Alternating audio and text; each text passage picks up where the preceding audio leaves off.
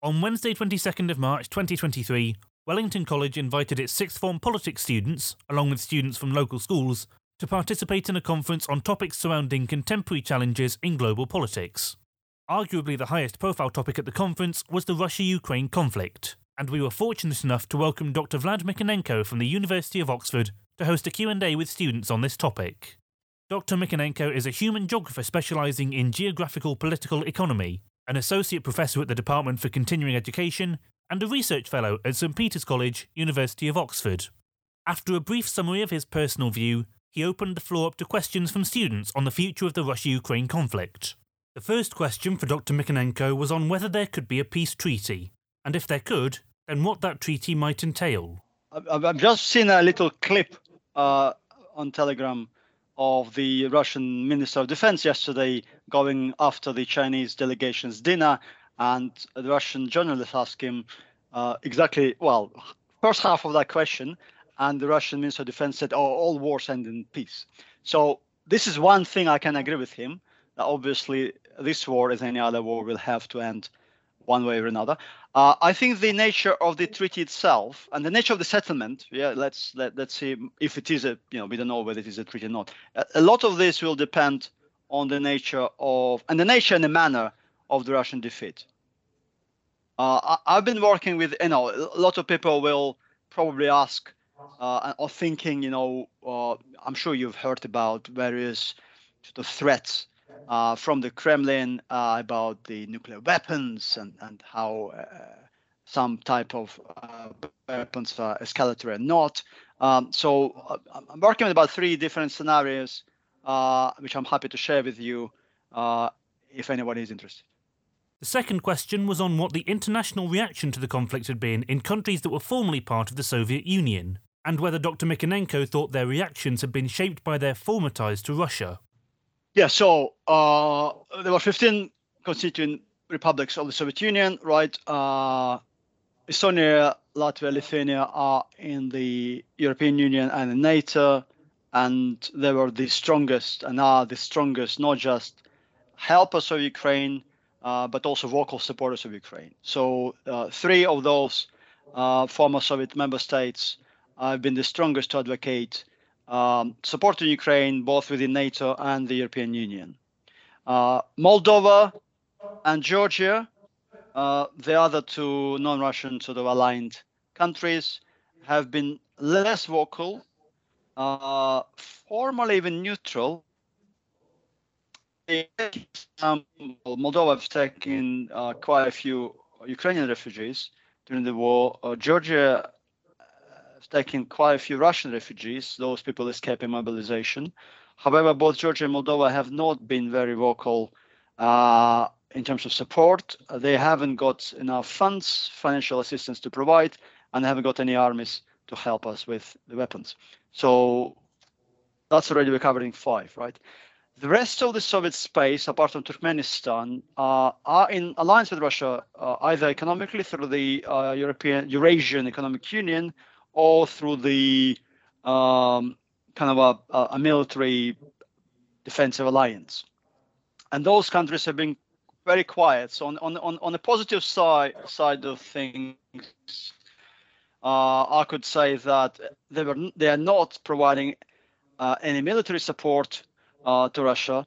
Uh, Kazakhstan allegedly is helping through some gray zone imports and exports. Uh, is allegedly helping to bypass some of the sanctions. Uh, however, uh, formally speaking, Kazakhstan and especially um, Kazakhstan new president uh, denounced the Russian uh, recognition of the of those Eastern European Eastern Ukrainian territories as part of Russia. So, apart from the three uh, member states that are currently in the EU, uh, we have sort of a quiet quiet pro-Ukrainian position on, on, on the side of Moldova, uh, Georgia, and probably Azerbaijan as well. Azerbaijan has been helpful uh, in, with some humanitarian supplies, although not military supplies. And then the, rest of the countries are formally are in alliance with Russia, but they, they were keeping they are keeping very quiet, and they were not they are not helping Russia uh, most you know on almost any any, any front. The third question concerned Russia's attempts to keep friendly ties with Belarus and Kazakhstan. Particularly with Belarus helping Russia in the conflict, Dr. Mykhnenko was asked what the international implications of this could be. Yes, thank you. Uh, I've got that one. So Belarus is is is, is formally involved uh, in the war, given that Belarus provides Russian army with space, uh, both. Well, it provided the Russian army with the space to launch the attack, the invasion on the 24th of February 2022. And You've seen from the maps quite a lot of, of the troops went from north from Belarus. So it is a part of the uh, of uh, if informally it is a part of the war, but also Russian uh, Belarusian airspace and airfields uh, occupied by Russian uh, fighter jets and bombers, which Russia uses regularly to attack Ukrainian cities. Uh, so Belarus uh, is involved in the war. Uh, at the same time, uh, the Belarusian dictator Lukashenko managed to resist Putin's attempt to use the Belarusian army, 35,000 people, as far as I know, to be formally kind of involved in the war. So Belarus have, have, have refrained from using its own armed forces in the war, but it provided Russia with space uh, to launch the attack, with space to launch air attacks, air assaults, but also it's provided, as you as you mentioned, Russia with a lot of military equipment, with a lot of uh, ammunition. Effectively, they're, they're trying to give everything that they have uh, to Russians, probably to avoid being conscripted into this war themselves. Kazakhstan has uh, managed to wriggle itself out of, of, of, Russian embrace back in February or January 2022. About two months before the Russian invasion of Ukraine, there was uh, turmoil in Kazakhstan. There's a lot of riots in, in various cities, including Almaty. Um, they were they were crushed by by a combination of, of local forces, but also by Russian uh, and and all the other allied states, uh, Armenia, Kyrgyzstan, um, uh, as well, uh, uh and and so. And that in that period, as as far as we know, uh, Kazakhstan has managed to make uh, a deal with China, uh, and China has now informally provided support to Kazakhstani government, uh, and effectively Kazakhstan has now enjoying informal defense from from China, which which I'm surely is not uh, the pleasing news to anyone sitting in the Kremlin at the moment. The fourth question addressed the arrest warrant for Vladimir Putin and whether Dr. Mykhnenko thought that it would be successful. Well, as, as you know, the International Criminal Court has jurisdiction uh, over 134 countries in the world out of you know, 220 territories. So that is already uh, uh, quite, quite, a lot of space to cover. Uh, we already heard the news from South Africa that, that uh, the G20 meeting next one will be in, in, in South Africa, and South Africa is signed up to International Criminal Court, uh, the, the Rome Statute. And so it'll be quite intriguing for us to see what happens whether President Putin decides to travel to South Africa to risk uh, being arrested by the ICC uh, or not. That is that is that is you know uh, uh, happening as as we speak. it is undoubtedly the the arrest warrant for war crimes, for alleged war crimes, uh, against President Putin and, and one of his uh, uh, helpers in, in war in war criminal activity has damaged dramatically Putin's standing uh, internally yeah, against the local elites because now effectively they're working for a war criminal or alleged war criminal, and effectively now they also can think of what happened to them uh, if if this proceeds the way it is proceeding. Uh, and so I think you know even even even the the three-day state visit by uh, Chairman Xi Jinping uh, that happened, uh, that finished today, earlier today, uh, and Xi Jinping visiting Moscow and praising uh, dear friend Vladimir for various things. Even that, I think, will will not really help to restore his his prestige uh, globally and definitely mm, domestically as well. The fifth question brought up the topic of the refugee crisis that the conflict has created, and Dr. Mykhnenko was asked what he thought would happen to those refugees at the end of the conflict. Yes, uh, well, well, I think the overwhelming feeling is that people want to go back because they are they're here not not on their own volition. Yeah, that's that's forced migration. They're forcibly displaced. They wouldn't be in in in, in Oxford or in in Birmingham if it wasn't for the war. Um, my own family uh, are displaced in, in, in various lands, uh, and both my parents uh, currently in Lithuania and my my brother, three children here in England, they they all you know already stopped them several times from from coming back too early, saying you know just just wait a little bit further for for maybe you know. Uh, maybe the Russians run out of missiles and rockets, uh, etc. So I think there is a lot of uh, desire of, of for, force, forcefully displaced people to go back to Ukraine. Uh, obviously, some people will stay, especially those that have, um, you know, no, no particular attachment, single single um, individuals with no children, uh, or no particular big families back home who got jobs in, in, in Western Europe. Probably they will stay. Uh, because it's quite it's quite an intriguing opportunity for some people. But I think the majority of people, especially families with children, 93% of Ukrainian refugees, as you know, are children, uh, with ch- women and children, uh, and so their fathers, their their sons, their brothers uh, are fighting or, or, are in Ukraine, and and for family reunification reasons, obviously those people will have to um, to go to go back. So I think the majority of people will leave as soon as things will will settle and hopefully if the Ukrainian long-awaited offensive proceeds um, well enough, I think by the end of summer we will see some some people starting to return a little bit more uh, seriously than than we've seen so far. The figures are immense. You're talking about seven million people in Western Europe. Yeah. The sixth question followed on from the previous musings about Putin possibly being arrested, and posed the idea of whether the regime that would come after him in this case would continue with the war, or if they are only continuing because of Putin and would therefore look to end hostilities. Yeah, so what we need to look at at, at few things. Uh, first of all, is capabilities, right? Uh, so what we know now is, is as of today, uh, Russians have lost 170,000 soldiers. Uh, Russians have lost all the tanks that they've started the war with.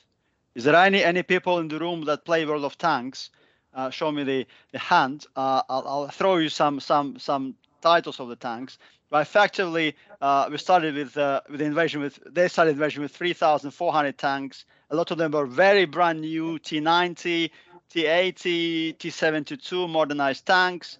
Uh, as I'm sure some of you have seen earlier today uh, on various social media channels, there was a train coming from Far East with T54, and T54 is a tank that that is the son of T34, uh, Second World War tank, which was which was stopped. Production was stopped uh, well before even I was born, uh, and effectively uh, they started the production of that tank in 1947.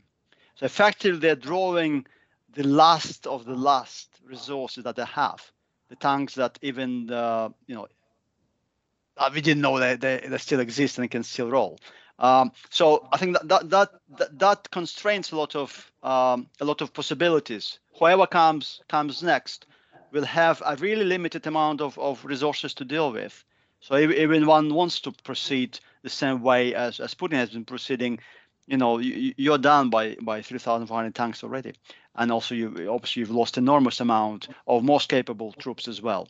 So whoever comes next will have a really limited um, resources to play with, and that that will de- definitely will affect their behavior and, and presumably will affect their calculus.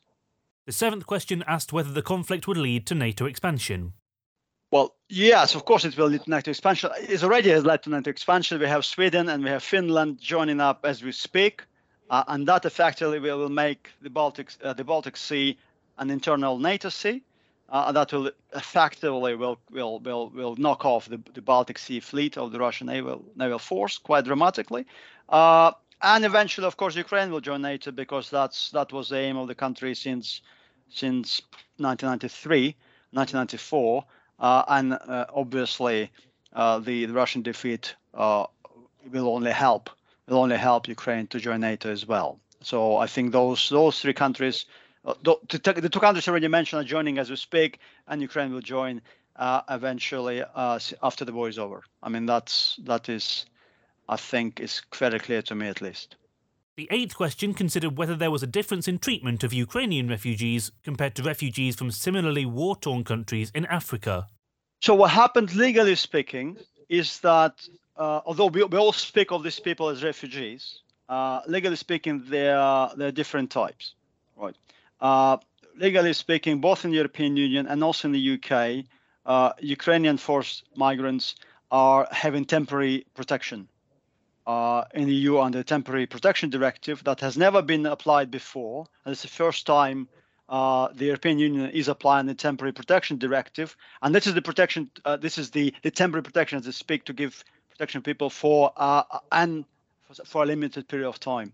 And so Ukrainians in the UK or uh, anywhere in the European Union are having a three-year, effectively a three-year guaranteed stay, uh, which is very different from asylum seekers uh, and refugees from from other places, which which are which which are applying and going through a very different legal route of, of, of seeking asylum indefinitely, right? So those, those two are, big legal differences, but of course the numbers also are quite different. We're talking about you know hundreds of thousands and maybe a million uh, Syrian uh, plus refugees that that landed in in Germany and Austria in 2014-15 uh, versus you know seven seven plus uh, millions of Ukrainians temporarily displaced in Western Europe. So the, the numbers are, are huge and different. Uh, the treatment is also different legally.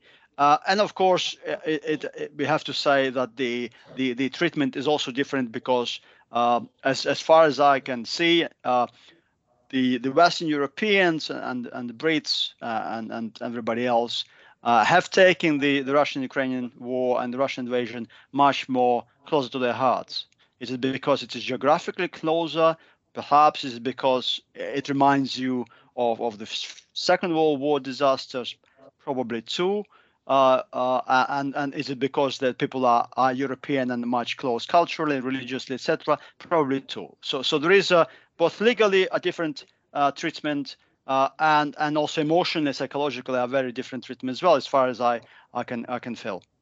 The ninth question concerned Dr. Mykhnenko's thoughts on the announcement of 30,000 new troops for the Wagner Group and its impact on the conflict. Uh, so, the Wagner Group, uh, which is a kind of a, a shadowy of the book uh, Special Forces, originally Special Forces uh, military regiment that the Russian military intelligence set up in, in 2014 to fight the, the invasion in the Donbass, have expanded uh, to their operations to occupy bits of Africa uh, in a very uh, dramatic uh, and very colonial imperialist way. and, and gradually they, they've decided to enroll them in the invasion of, of Ukraine now.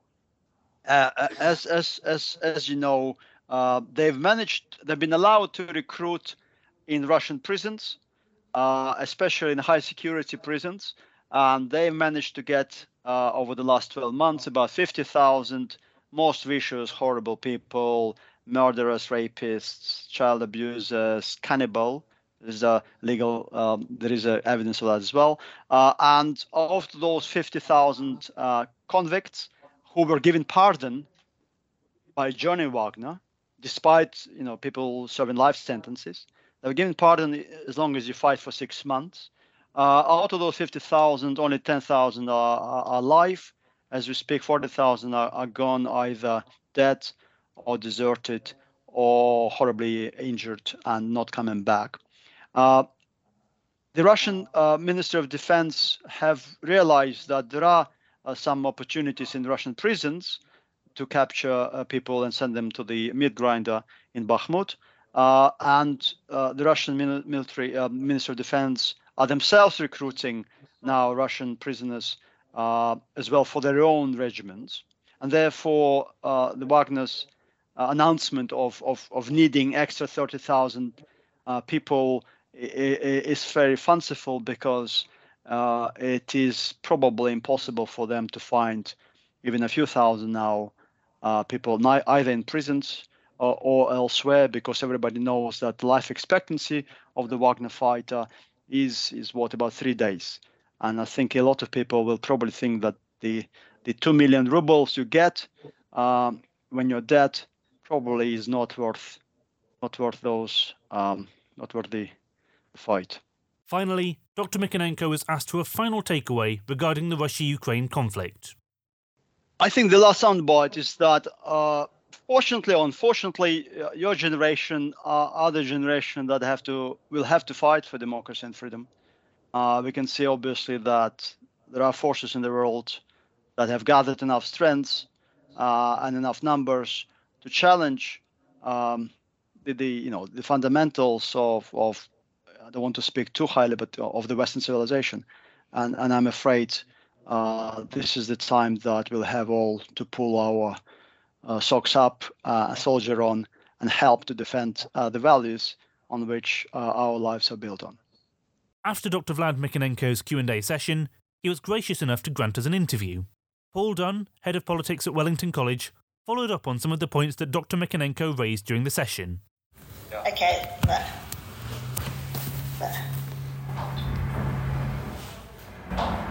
Excellent. Okay. Well, I'll do a brief introduction then to you, and then we'll just start the questions. Okay? Yeah. Okay, so uh, welcome Dr. Uh, Vlad Mykhnenko from the uh, from Oxford University, an expert on the Russia-Ukraine conflict and that region in general. Uh, and uh, just a brief introduction to you. How would you describe yourself? You said in the, in the original talk that we had recorded for our students that you are a, a human geographer. Uh, was how you described yourself. So if you just tell us a little bit about yourself and then what you were talking about in terms of the how the conflict between Russia and Ukraine has played out and how it might play out in the future. Brilliant. Uh, thank you, Paul. Thanks for inviting me. Uh, so, uh, I studied international relations for my undergraduate degree, uh, and also I did two postgraduate degrees in international relations and European studies. And I must say, and this is maybe not will not be popular with your students, I felt somewhat disappointed with international relations as a discipline uh, when I was a student. I felt it's far too abstract, too far away. It's so incomprehensible in a way that it doesn't relate to my life. And, and from then on, I started sort of going down the scale, if, if, you wish, from kind of Europe, from international relations, European studies, from European studies to regional studies. Uh, I did a, a, a doctorate on post-communist transition, but, but comparing to all industrial regions. And I felt for me it was much easier to deal with it because you know, we can walk into a city, we can travel to a region, we can touch it, we can feel it, we can smell it, uh, we can photograph it. I felt, you know, in terms of field work, for me, in terms of empirical sort of data gathering, uh, regional, subnational studies was much more, much more intriguing. And I moved on sort of down the scale to cities uh, and started studying cities because in those places that I uh, studied for my PhD, in places like Donetsk, in, in, in Eastern Ukraine, in Katowice, in, in, in Silesia in Poland, uh, yeah, the first thing you notice, of course, in deindustrialization, the chronic stress of demographic change, low fertility, out migration, and effectively shrinking cities. And so I've spent probably almost 20 years now, uh, as say, on studying shrinking cities and trying to understand how cities adjust, adapt to these big, big challenges that they face, in particular the chronic stress of deindustrialization and demographic decline. Uh, and unfortunately, or fortunately, the war, uh, the, the, Russian invasion of Ukraine has brought up kind of the sudden shock uh, part of the of, of urban resilience. Uh, and so I'm trying now to, to figure out how to deal with the way cities manage to survive. Some of them don't, of course, but those that are not totally annihilated, how they manage to survive and bounce back from, you know, from bombardment and war damage. Uh, similar in some way to, to cities I studied uh, previously in Japan that were devastated by the uh, 2011 Great Eastern Japan uh, tsunami. Excellent. So, I, really interestingly, again, then we talk about what's happening in Ukraine. What's the blueprint for a place like Mariupol, for example? What's the blueprint for that city now? How does how does you know? It seems incomprehensible to me. I you know bringing uh, you know going there would be like bringing a, a dustpan and brush to an earthquake. I don't know how you would begin to rebuild that. What what what is the blueprint for that? That's that's a, that's a good question. that's a great question. Uh, what we've seen, uh, well, there are, there are a few things. First of all, I think as, as, as, a, as a human geographer, as a climate geographer, Uh, and I, I have I've, apparently I've been quite controversial at a recent conference on rebuilding Ukraine when I said that some of the cities will never be rebuilt, uh, and, and, some of the cities may not, well, definitely will not be built the same size. Uh, but we need to remember that cities exist for a reason. Cities have reasons to exist. They're they're special agglomeration of economic activities, of firms, of households, organizations that are clustered together for a particular reason, and, and usually it is economic activity.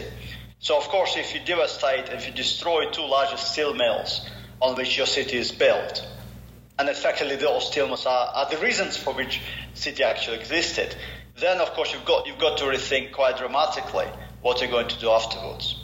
Uh, intriguingly enough, we're just starting a, a, a, a privately funded uh, or charity funded project on green steel Ukraine. And what we're trying to, to figure out in the next six to 12 months is how you can actually make steel in a green way by using hydrogen fuel or and using other techniques which do not involve you burning coal. And if that is the case, if, if that you know if it's feasible economically to produce uh, Ukraine's main export after grain, which is iron still. If it makes, if, if we can find a way of doing it the better way, the greener way, then of course uh, we could probably start rebuilding some of the cities like Mariupol after liberation in a new way.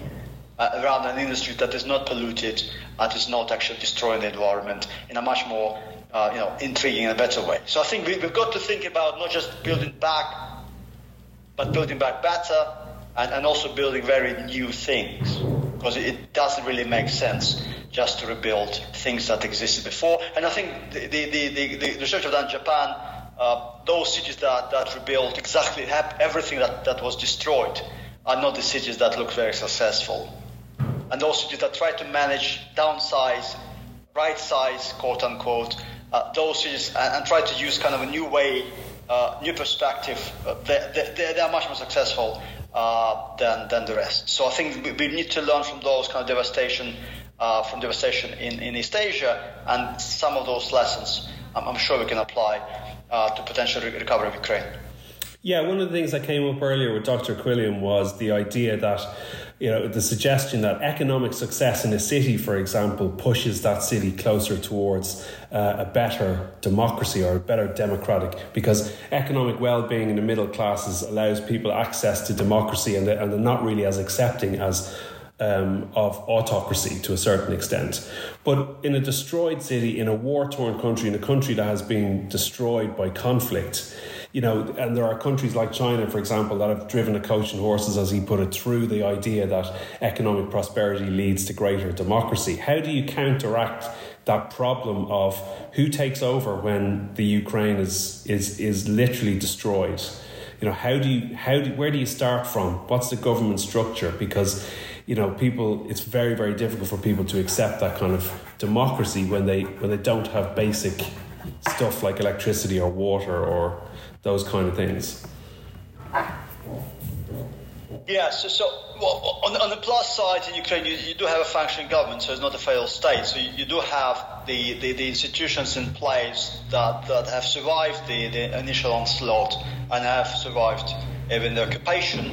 You do have still uh, the local authorities in exile, sort of the mayor of Mariupol is still on, on, on Twitter tweeting about stuff. Uh, so he, he, he, was democratically elected and, and obviously quite quite following the story still because he obviously uh, got his intelligence sources on the ground. Um, so you have some institutions to, to kind of fall back on. Uh, obviously, there's been a lot of discussion on, on, the military administration side, especially for the for the places which were captured by the Russians eight years ago.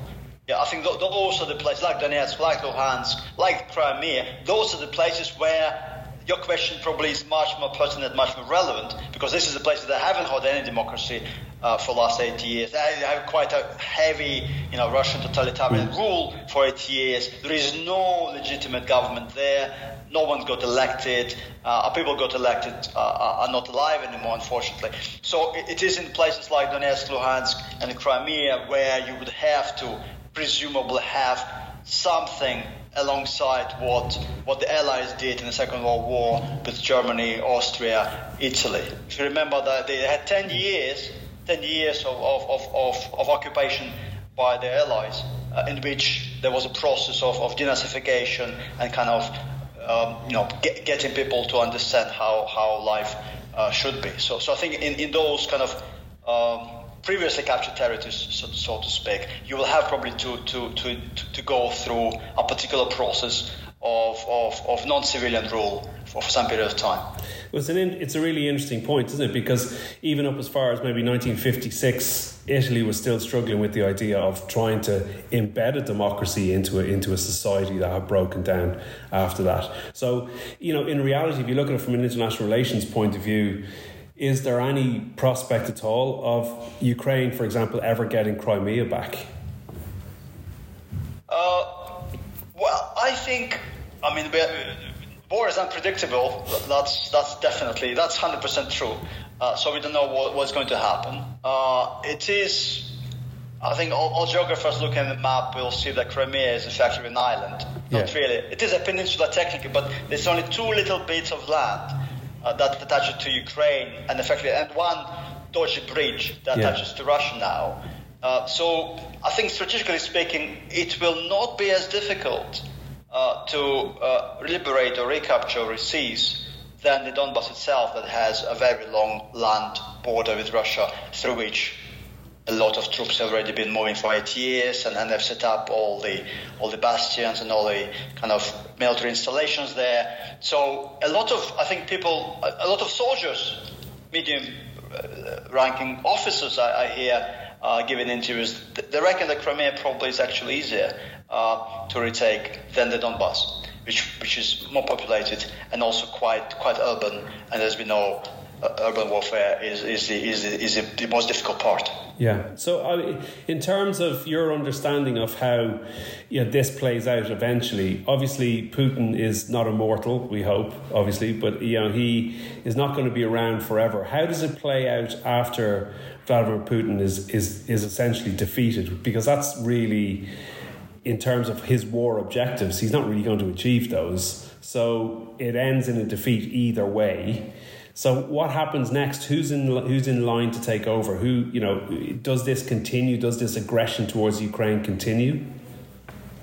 Thanks, Paul. And I promised this to your students, and I didn't have chance to speak about these three scenarios of defeat, right? So I think I'll use this opportunity now. Excellent, yeah. To talk about, to, to talk about this. So I, I, think a lot of the, you know, what happened uh, uh, after, what, the, the, the end game, so to speak, a lot of it hinges on the manner of the defeat. So my first scenario is, is say is kind of a chaotic retreat. So we can we can imagine a, a striking a very successful Ukrainian offensive on one front towards the south, towards Crimea, or maybe multiple fronts, uh, using you know this, this, superb Western armor, tanks, and and and, and uh, uh, infantry fighting vehicles that the Ukraine is just getting now. Uh, and, and and if that is sort of lightning offensive is successful, that could lead to the collapse of the front line, and that would, would lead to sort of chaotic uh, retreat of Russian forces in some parts of it. But that obviously will also cause a massive panic amongst the uh, my calculation is 600,000 Russian settlers. There are 600,000 Russian uh, post-annexation uh, settlers that came to Crimea from Russia from 2014 onwards, and those people are the first one to run away, of course, with the Ukrainian forces uh, advancing.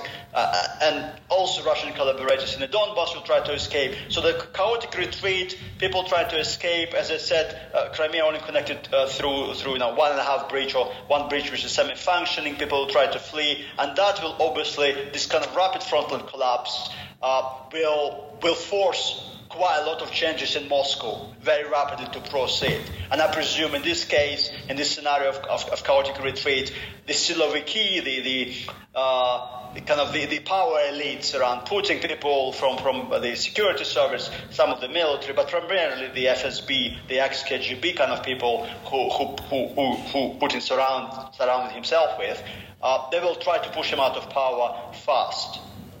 He will not be able to to, to deploy any nuclear weapons because in chaotic retreat, people, you know, nobody's going to obey uh, crazy or like that. So I think this is the first scenario in which uh, things could happen.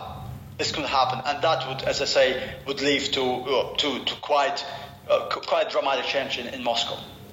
Uh, my second scenario is is sort of uh, similar to the the end or, or the, the, last days of the Russian Empire during the First World War. Uh, the 1617, 1916, 1917, the Russian army kind of did not collapse, but but through the kind of very uh, heavy attritional warfare, which continued for a long time. the mobilized soldiers, they were poorly equipped, poorly supported, you know, they spent months and months in muddy, cold trenches.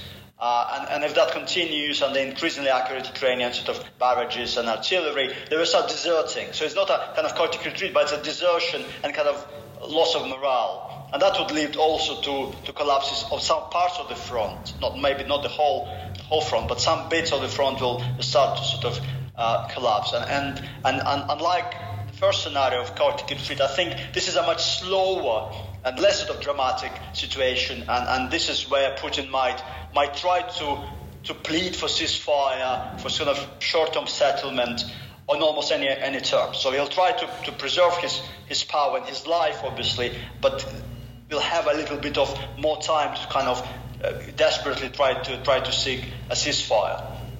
Once again, I think no nukes will be deployed in this case because you know, soldiers will be deserting and, and, and there will be no army left to, to utilize an opening that a nuclear strike could make. So no, you know, no soldiers running through that, through that gap. Uh, and domestically, Putin probably in this scenario will, will, will, agree to step down gradually and make space for a, for a, for a successor, for a new leader, uh, and, and provided that Siloviki, this, this power entourage, will give him immunity for, from prosecution. So my second scenario. My final scenario is, is sort of uh, the war raging on for, for, for, for another year, another two years, kind of longer period attrition, uh, sanctions are, are, increasing. There is ever growing discontent at home. Some Russian forces retreat. Some Russian forces hold the front line.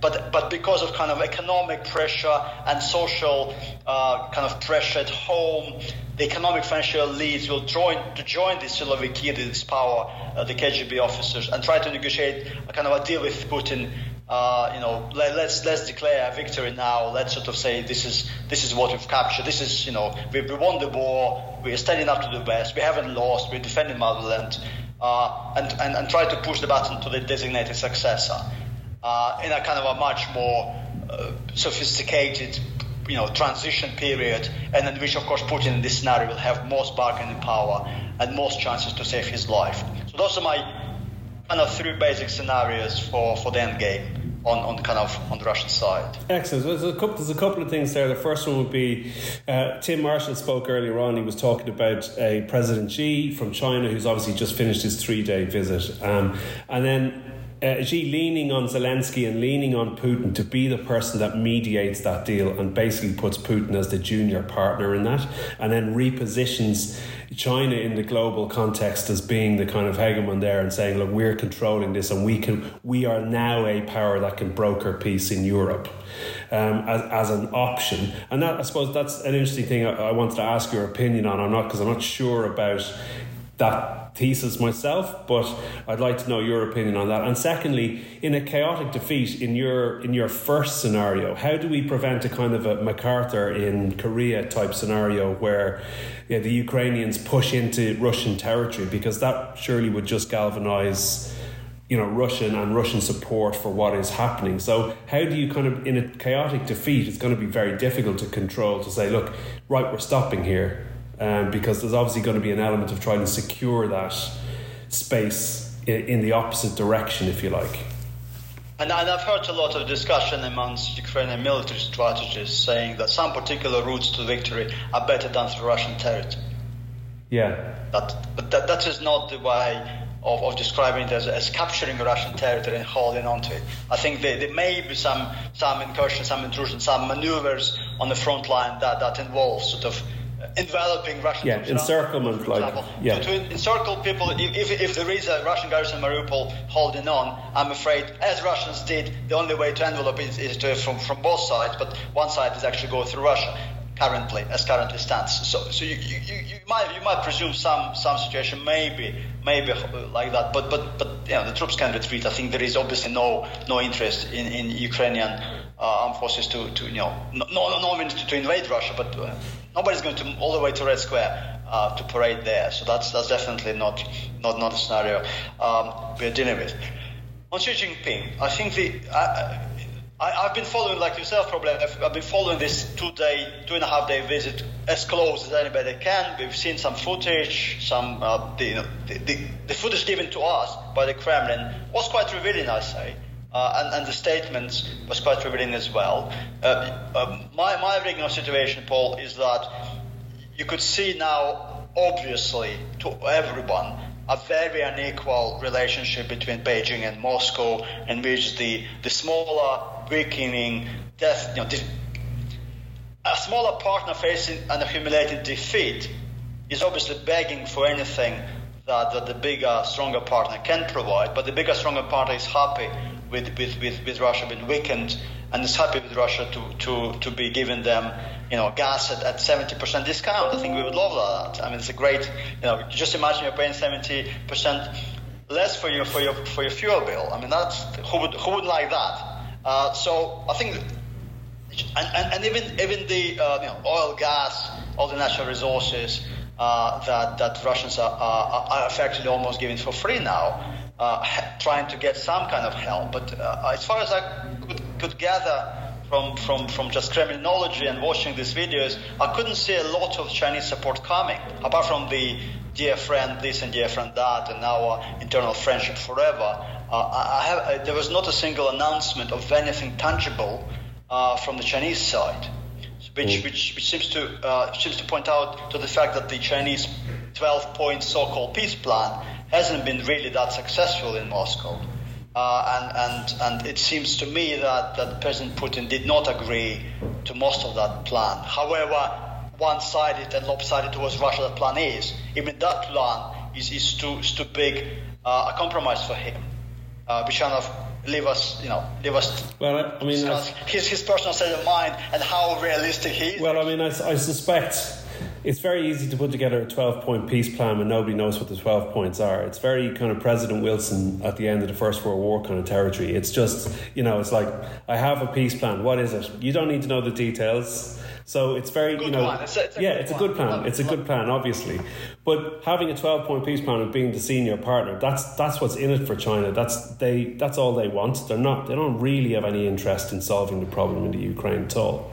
I, I, that's my reading of it. I don't know what you know what it looks and, like. And you might you might argue that they have an interest in prolonging it. Yeah because it, it, it, does weaken obviously Russia. Yeah. Uh, at the same time, it does weaken the West in terms of just pure military calculus. Because yeah. we, we, are using all the ammunition that we have and sending to Ukraine. We're using all the best equipment, sending to well, some of it, sending to Ukraine. Obviously, you ended up with, with, with kind of low stocks of no stocks, no inventories left, and that that might might benefit a potential adversary uh, in some way in East, East Asian seas. Yeah, uh, brings brings Taiwan into the now. picture. Yeah, brings Taiwan, South China Sea into the picture as well, which is, which is uh, yeah, interesting to say the least. Um, but Chairman Xi Jinping did not call President Zelensky, and I think that's the sign that that peace plan is dead. Okay, yeah, no, I think that's probably that's probably fair enough. Yeah. Okay. Um, unfortunately, we've run out of time. I mean, I'd love to continue the chat, um, but I want to say, uh, uh, you know, a real thank you so much for the time that you've given to us this afternoon, and particularly to the students' questions, which was really appreciated. Um, and I know that they've learned a lot and taken a lot away from it. So, and I, I have too. So I really appreciate you taking the time to have a chat to us today. So thank you for coming, and uh, you know, hopefully we'll get in touch again soon. Maybe we can do this again next year, and hopefully we'll have a resolution and some better news from Ukraine to talk about then. Yeah, so hopefully rail strikes and bus strikes will be over and we can travel yeah. to, to Wellington College as well. I would like to thank you as well for this opportunity and also just to say the student questions were very impressive, very hard and, and hitting questions, so which I really enjoyed, and it's quite unusual for sixth formers uh, to, to be as you know in tune with, with the current situation as, as your students are. So uh, congratulations to them as well, and thank you for this opportunity. Thank you very much. To hear clips of the other speakers, along with interviews conducted by Paul Dunne to further explore their ideas, you can listen to the accompanying podcast on the DukeBox website.